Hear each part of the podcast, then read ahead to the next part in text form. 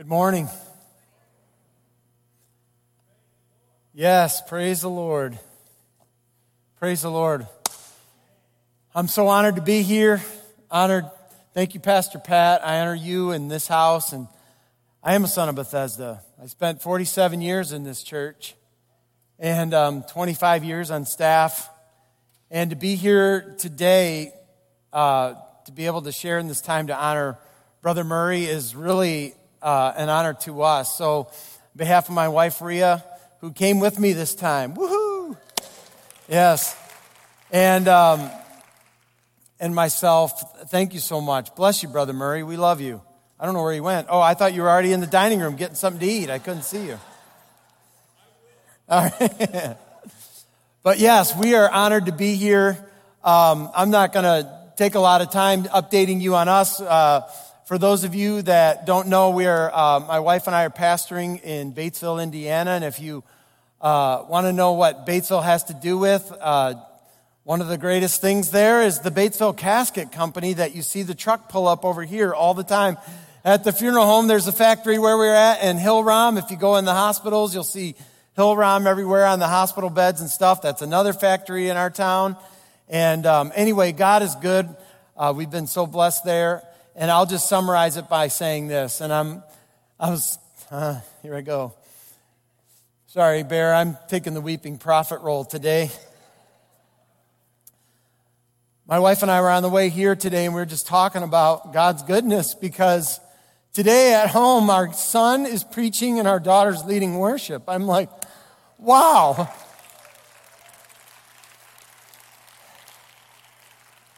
Done nothing to deserve it, but I just thank God for his goodness and his grace. So there's an update of what our church is like and going on in Batesville. It's going well. We're so grateful for what God has done. They've embraced us just as you always have here, and, and uh, we're, we're truly blessed. And, you know, over the last two, two years in particular, the church has been through a lot, right?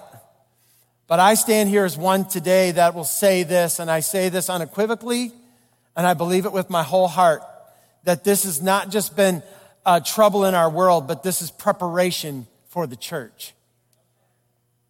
It's time for the church. It's time of preparation for battle. Because we're going through a spiritual, spiritual battle. And I believe God is preparing us because the days are going to get darker. The Bible tells us that. We shouldn't be surprised by that. But we don't have to walk in fear. We don't have to walk in doubt. We don't have to freak out. Because as we heard twice and beyond that this morning, we know God's in control, right? So my, my purpose in here today is to, is to agree with, with Pastor Rob and saying that we're a community, we're a unity, and today's theme is that we should be one. And so uh, we're to be united in the body, right? Listen to this from Ephesians 4, uh, 1 through 6. And actually, before I read that, let me, let me pray. God, Thank you so much for this day. This is the day you have made. We didn't have one hand in making today, but yet, God, we get the privilege of being a part of it. So, God, I pray that our praise will be to you, our work will be to you, Lord, and just our hearts would be engaged in what you're doing for this hour. And I pray that you would give me the words to speak. I don't want to speak my words, but your words alone. I thank you for the privilege. In Jesus' name, Amen. Ephesians chapter 4 says this Therefore, I, this is being Paul, a prisoner for, for serving the Lord. Think about that. A prisoner for serving the Lord, beg you to lead a life worthy of your calling, for you have been called by God. So, this is how we should do it always be humble and gentle, be patient with each other. Listen to this making allowance for each other's faults because of your love. Make every effort to keep yourselves united in the Spirit, binding yourselves together with peace. For there is one body and one Spirit, just as you have been called to one glorious hope for the future. There is one Lord, one faith, one baptism, one God and Father of all, who is over all, in all, and living through all. If you are counting, seven times we read the word one in this text. So I think the message is clear about coming together. And it's not just us, but it's us being like Christ. Christ is one. And we need to do that, just like the Godhead. We must get along with each other. We must work hard at it. None of us is perfect. Well, I'm not. I know a lot of you are, but I'm not. I'm a work in progress. Or are we a work in progress? Yes, we are, aren't we? But we have to make every effort to keep ourselves united. We got to give room for our faults. I mess things up all the time, but we can't quit. We can't give up. We need to be praying for unity among the body. Paul, as a prisoner in this text, is praying for the body. He's not, uh, you know, just stuck in his, his position of where he's at in prison. He's spending his time in prison getting the message out to the people to say, hey, it isn't about where I'm at and what I'm doing right now. It's about Jesus Christ. And lead a life worthy of the calling. That's what I'm doing, even though I'm in prison. The things that bind us. We heard it through prophecy today. We get things that bind us, but it shouldn't stop us from following the call that's on our lives. Amen? And what is that calling? It's to be, we're called and given the opportunity to be members of the body of Christ, then that's what we need to lean into. Why? Why do we need to do this? So that the world will know. Let's, let's read this. Let's go to John chapter 17. Listen to this. He says, I am praying, and this is Jesus talking not only for these disciples, these 12 guys that I've got, and the ones that were following him at the time, but also for all, all who will ever believe in me through their message. That includes you and me, right? We've believed the gospel message, right? Through the disciples and all that have followed between them and now today. So this is us he's talking about. And he prayed for us. I pray that they will all be Say it. One, just as you and I are. As you are in me, Father, I am in you. And may they be in us, here it is, so that the world will believe you sent me. I have given them the glory you gave me so that they may be as we are. Yes, and I am in them and you are in me. May they experience, check this out, such perfect unity, here it is again, that the world will know that you sent me and that you love them as much as you love me. Father, I want these whom you have given me to be with me where I am. Then they can see all the glory you gave me because you love me even before the world began. The message is clear. We're to be one so that the world will know. So I, I got a couple of questions. Ugh. What does the church look like to the world? What do we look like to the world? What do we look like on social media? Uh, man, I see a lot of bickering on social media. And it's the church fighting. The problem with that is the world is watching. And they're seeing, man, they can't even get along. Why would I want to be a part of that? And I know we laugh about it, but I'm, I'm like, gosh, hey, maybe we should just look at the pictures of our friends and say, hey, that's good. Good to see you like that. And if we're going to talk about stuff, let's do it person to person. How about that? And let's talk. Let's have a conversation. Because I know we're not going to agree on every little thing. But we should be working toward it, right? And a lot of times, if we get hiding behind social media, we say things that we wouldn't say in person. And when someone messes up in the church, how do we treat them? What about if somebody doesn't support the same political party? Hmm. Man, what if they're not the same race? We've allowed culture to dictate who we are in the church more than the Bible. Race, political status, economic status, educational backgrounds, etc. But I got news for you. Jesus doesn't ride on the back of elephants and donkeys. He's sitting on the throne of heaven and he's monarch of the kingdom of God. And how many know we are citizens of the kingdom of God first before we're citizens of the United States? We need to be about the kingdom of God first. It's existed a lot longer than, than the United States of America. Last week I was preaching a little bit about um, the United States of America. It was 4th of July weekend and all, and we were talking about actually Dependence Day. You know, it took the 13 colonies to come together in order to declare independence. It had to be the United States of America that came together. It's got to be the same way in the church. We've got to come together. We've got to drop denominational walls and all these things. It's not that they're bad in and of themselves, but we've made it so much about theologies and things that we forget who we are as the kingdom first. We need to look at Jesus Christ. Rather than think we're special because we're followers of Christ, maybe we should take the stance of humility and thanksgiving because Christ revealed himself to us and we've had the opportunity and the ability to respond and to receive what he's given to us. We're blessed, aren't we? Yes, we are. And we need to learn how to walk alongside people on their journey toward Christ. This has become my mission statement in life. I say it to my church all the time. We need to walk together with people on their journey toward Christ. Some of us maybe are a little bit farther along because of the relationships that we've been able to have for a lifelong relationship with Jesus Christ. I was practically born on the pew of the church, it feels like. I've been in this church for many, many years.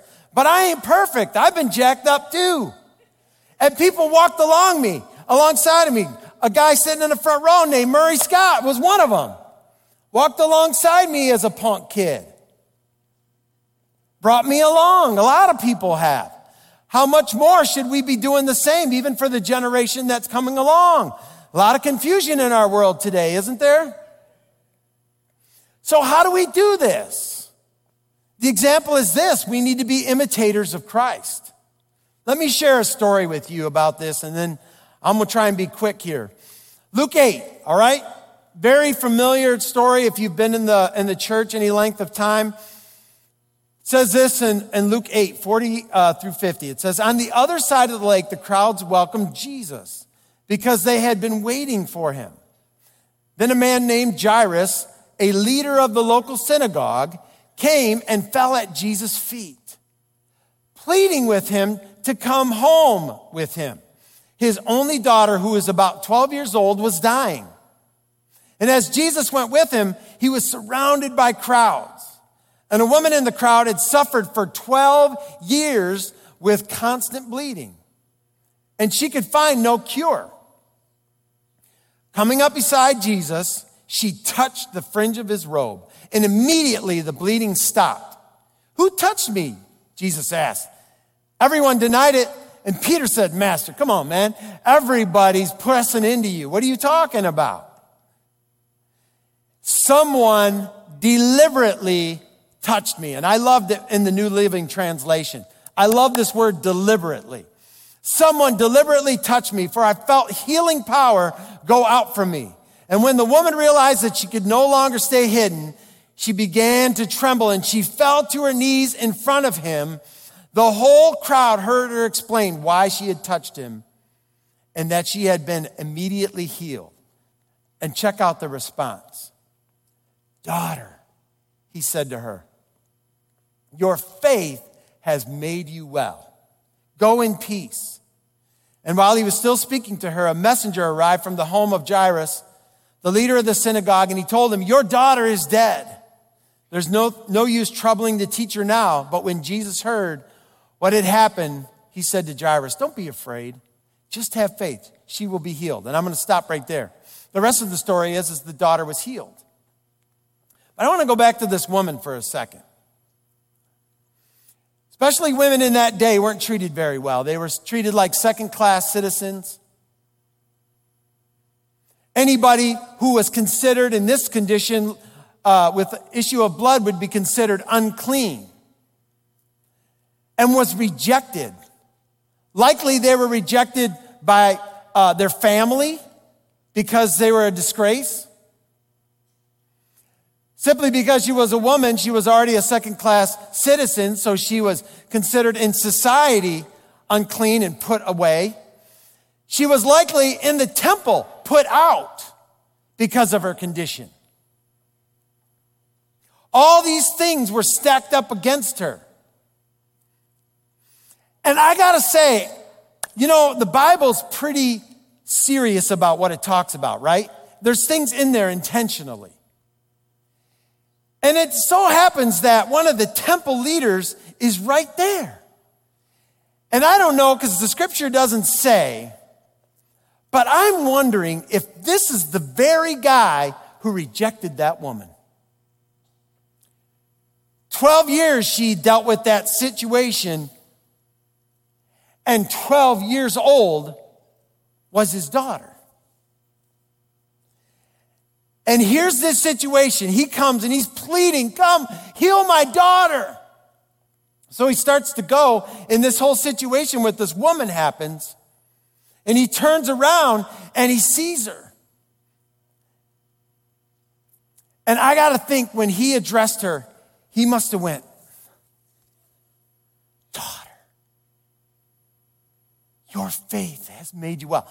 Get down right there with her and looked her in the eye. Someone who had been rejected and disgraced. 12 years. Looked her in the eye and said, Daughter, your faith has made you well. But do you know who saw that? Jairus was standing right there. They were going together. They all had to stop and they turned around and he watched as Jesus knelt down. Why do you think he did that? He needed the temple leader to say, Hey, I know what the laws have been. I know what it is, but hey, I need you to see people's heart before I need you to see their condition. So, hey, check this out, Jairus. This woman who had such great faith and needed some love and some care. I'm going to show you. Get down with him. Called her daughter. Not you, woman who's disgraced. Not anything like that. He basically wrapped his arms love around her and said, I see where you're at. I know the condition you're dealing with, but you know what I see? I see your heart. This has messed me up. It's caused me to evaluate my own life. I told you a little bit ago that in my life, I've been trying to apply this idea of I want to walk with people on their journey toward Christ. In the church that I pastor right now, man, I'll tell you, I actually been blown away at the testimonies of people and where they've come from. We have some people who have been through some serious trouble, serious drugs, abuse, sexual abuse from people that were uh, maybe uh, a stepdad or whatever else like that. And they feel like a piece of garbage because of what has happened to them in their physical life. But in their course of life, somebody knelt down with them, saw them, and took them in uh, their hands. And I'll, I'll tell you just a quick, quick story about one of the guys who's actually now a leader in our church that had, had been, um, well, I'm going to compare him to Steve Malik in, in this. He's been everywhere, he's done everything, and has a story about it. You know, Steve's like the same way, right? Steve's always got a story and he's excited and he's, he's actually kind of spastic when he's talking to you about stuff. And he's like, he's here, there, and he's doing, you know, and he's moving around and he's excited and he's doing things. And, and man, but when you hear his testimony about where he's been, there was a Nazarene pastor in this little town of Indiana that kept going to him and said, basically, I see you. You ought to come to church sometime. And he's like, nah, that ain't for me, man. He was a drug addict. He was an alcoholic, abused as a kid, sexually abused. He was a fighter, getting in fights all the time. He got into MMA and all that stuff because that's where he took out his aggression. And he went through a terrible situation where he was following his wife, and they were on the outs at the time, but she was pregnant with their second child, slid through an intersection on some kind of some gravel, and got T boned. And as, as a result, their, their second son was born early, and he has cerebral palsy. I mean, the weight of that is awful. But that boy sits in our services all the time, and he is the bright spot in our church. He's always like, Best Jay! Best Jay! He's calling me out because he's a big Purdue fan and a Steelers fan. So he's always like, How'd Michigan do yesterday? I mean, because he knows I'm a big Wolverines fan or whatever. He's always talking to me like that. He's like, Sorry for sleeping in your messages and stuff like that. He's, he's, this is their son, Alex. He's an awesome guy. But on the scene of that accident, guess who the first person was? That Nazarene pastor and he looked him in the eye and just helped him and loved him. And so eventually, Trevor said, I got to go. I got to go to that church. I've tried everything else, but it doesn't work. I'm going to try Jesus. He has a master's degree in theology now and goes around, he speaks, he, he loves on people. He deals with physical issues because of his past. But God is using him in such a great way. And it's all because somebody didn't see his condition, but saw his heart.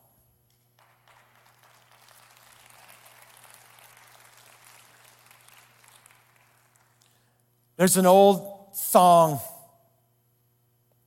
It said, He looked beyond my faults and He saw my needs. Church, this is what I want to say today. We got to be united. And not just in here, but outside of here. We have to start looking at the heart of other people because that's how Christ did it, didn't he? The Pharisees beat him up about who he was eating dinner with. But there was a purpose and it changed the lives of the people he was eating dinner with. He was so full of the Holy Spirit that everywhere he went, it, it seemed to impact the people that needed to be touched. How about we be so full of the Holy Spirit that where we go, it affects the lives of people that we come in touch with? How many want to be like that? I do. And so this is what I want to do today as we as we wrap up. I want to remember where we started today in this scripture. Always be humble, gentle, be patient with each other, making allowance for each other's faults because of our love. Make every effort to keep yourselves united in spirit, binding yourselves together with peace. And I think when we do that, I think it's going to look a whole lot like that guy sitting in the front row. But I got to say, this is where I feel like I, I, I didn't come here to preach this today because I'm bringing judgment on, on this church or any other church. I, this is a cry of my heart. Church, we are facing some dark days. But I believe as we come together and we unify and we prepare our hearts, get our houses in order, our spiritual houses in order, it's preparation for those who I believe, as things get darker, are going to be running to the church, looking for help, looking for source. And you may say, yeah, I know where you are because I was there once too. But listen, let me walk alongside you on this journey toward Christ. But I think where it's going to begin with us is it's going to come to a place of repentance. And it's not just because we've been so bad and so wrong. It may even just be the things that, God, I didn't even realize I was being like that. But God, forgive me, cleanse me, wash me. I want to be pure. I want to be um, uh, a loving, a, uh, a caring person that looks past somebody's circumstance and sees the heart. How many you know the heart is where everything begins? That's what comes out. That's where everything flows from is the heart. And so today, I want to pray for us. I want to pray for us. Church on Fire, Bethesda, and all the churches around that are seeking to follow Jesus Christ, that we would come together as one in this world, in this kingdom of heaven, and not just the United States of America, but that we would be citizens of that first. And if you want to join me, I'm going to invite you to stand today and say, Yeah, I want to bind my heart, my mind, my soul together with you and others that we become one. How many think that's important today that we become one? So before we finish today, as they sing this, if you're with me, and I'm saying, I know the world that we live in. I'm going to invite you to come forward and join with me. But if you're uncomfortable with that, please, by the fact that maybe you choose to stay in your seat, it's not a point of judgment that, oh, why aren't they coming up? Uh uh-uh. uh It's still the heart, right? But man, if, if this is your heart today, that you want to be one, and reaching out and loving and caring that our churches come together as one so that the world will know Jesus lives and Jesus saves. I want to invite you to join me here so that we can pray together. Amen. Come on, worship team, sing and let's come as they sing this morning. And as we're singing this, don't just sing it because we're singing. Thank you, Jesus. But make it a declaration and a prayer of the words as we sing, I will build my life. Amen? Amen. Declare that with me this morning. Make it a statement. Come on. And I will build my life upon your love. It is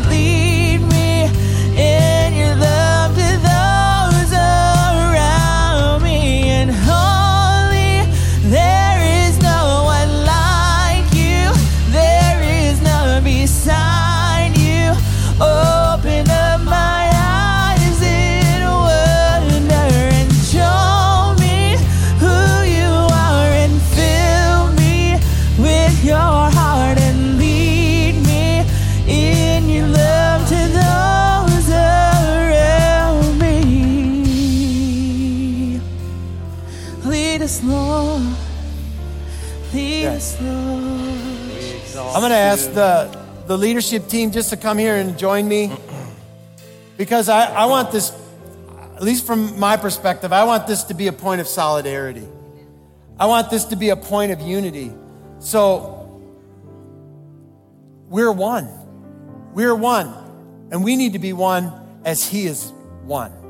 And so we join our hearts, we join our hands. I'm, I'm joining with my friends up here from Indiana to Ohio to Michigan and throughout this country. I want the world to see that we're one. Standing in unity and solidarity for Jesus Christ, in complete unity, so that they will know. Because I think people love to be a part of a winning team. See it in sports all the time. They're trying to build these mega teams because they're going to win and people want to be a part of it. I think this is the best mega team around. This is the kingdom of God, right? That's right.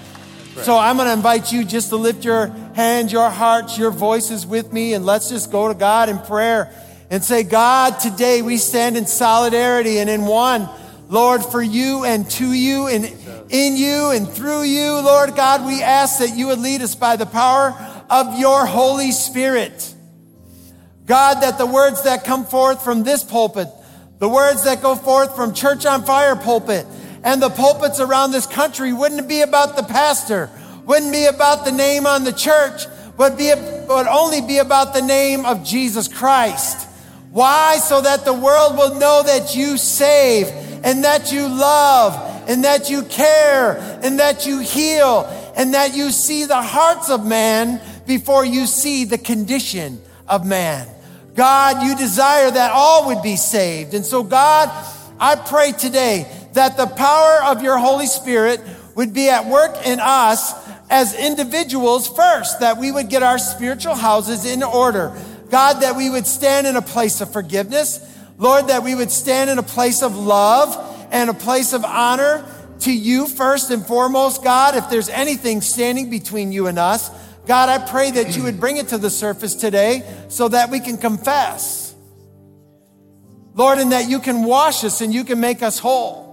But then, God, as we come together as one, God, that you would wash us, Lord, as the body of Christ.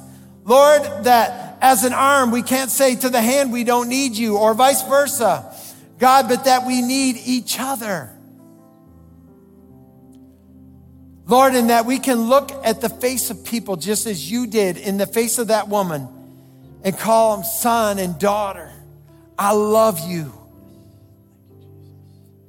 And despite the physical circumstance, Lord, that our hearts would be healed today. And God, that we could come together in unity, no longer holding any ought against one another in any way, but God, that we would be imitators of you. Because you could have held something against every single one of us in this room. But instead, you chose to give your life for us. You went to a cross and you died on our behalf. God, and that's why we can stand here today. So, God, yesterday's gone, tomorrow's not promised, and as we stand here on this day that you have made, God, we open up ourselves and we ask, Lord, that you would cleanse us and that you would wash us from all sin and all unrighteousness so that we can represent you in this world the way that you've asked us to, that we would get beyond our cultural differences, God, and we would live biblically. And I just say thank you. I thank you for this day. I thank you for this opportunity, and I thank you for this house and what you yet going to do in Jesus' mighty and precious name. And I thank you for your love in Jesus' name. And if you agree, say amen. amen. Come on, let's give God amen. praise today. Amen. Yes, bless you, Pastor Pat. Let's take that word to heart today and be imitators of Jesus Christ. That we are seen by those outside as one in Him, and that we would not be Christians who see others as undesirable or unclean, as this woman was seen as unclean for 12 years. The synagogue leader right there would have been the one. That's, that, that's just, I will not forget that. That was a great, great uh, point. That synagogue leader may have seen that woman as unclean for 12 years. Let's not be, let's be people who look way beyond that and invite anyone in. They need what we have Jesus Christ. Jesus Christ. Thank you for the word today, Pastor Terry. We appreciate that. Now let's celebrate not only being one, but being committed. Please, please don't exit through the main doors. Go on over to the dining room. Give a minute here for Brother Murray Scott to make it to the dining room. I know you're all going to want to surround him, but don't, don't do that. Let him go and then go there say, We bless you and we're going to miss you and uh, have a refreshment. And, uh, uh, Brother Terry will be in there. We'll be able to say hello to him too. God bless you as you go, Lord. Add to the, add to the prayer that we heard through Brother Terry your blessing and bless us as we go. May it be received. May we live it. In Jesus' name, amen.